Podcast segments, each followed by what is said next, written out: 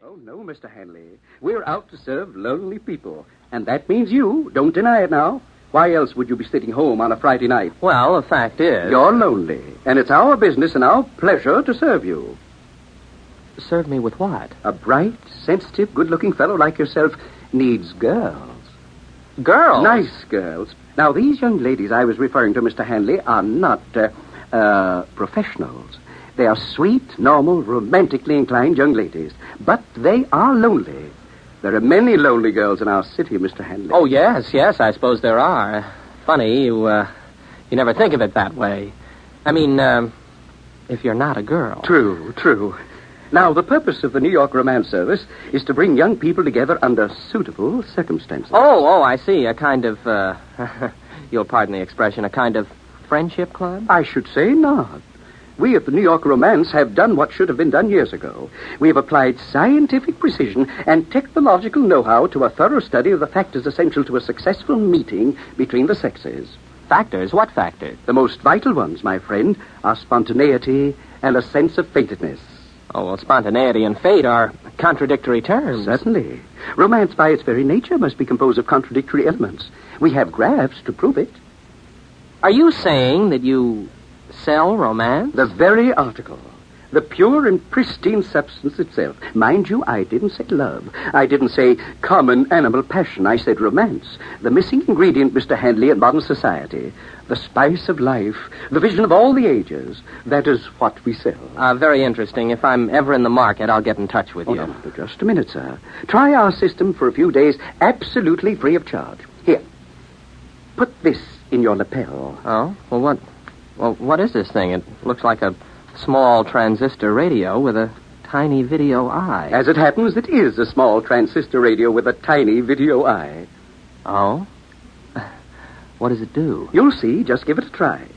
Remember, romances sponsored by our firm are fated, spontaneous, aesthetically satisfying, and morally justifiable.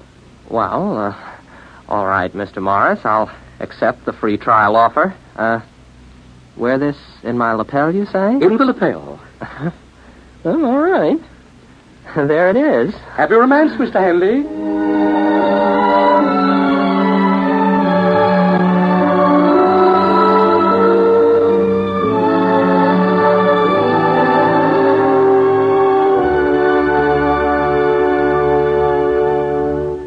You're listening to The Gray Flannel Armor, tonight's attraction on X Minus One.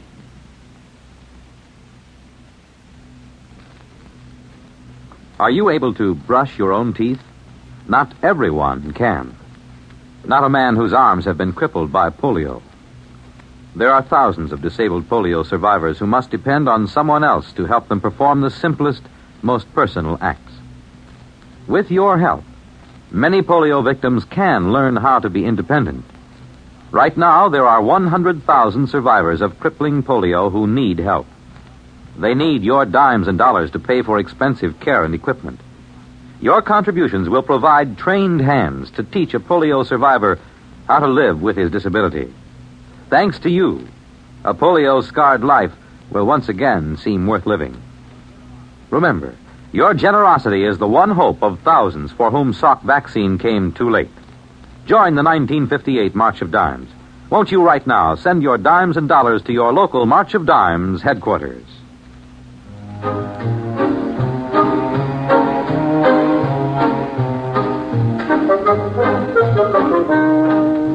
Now X minus one brings you Act Two of Gray Flannel Armor. After Joe Morris left me, I took off my gray flannel jacket and examined the small device attached to my lapel. It had no knobs or controls. It didn't seem to do anything at all. I shrugged, put my jacket on again, tightened the Windsor knot in my tie, and went for a walk. It was a clear, cool night. Like most nights in my life, it was a perfect time for romance. Around me lay the city, infinite in its possibilities and rich in its promise. But it was devoid of fulfillment. Nothing ever happened.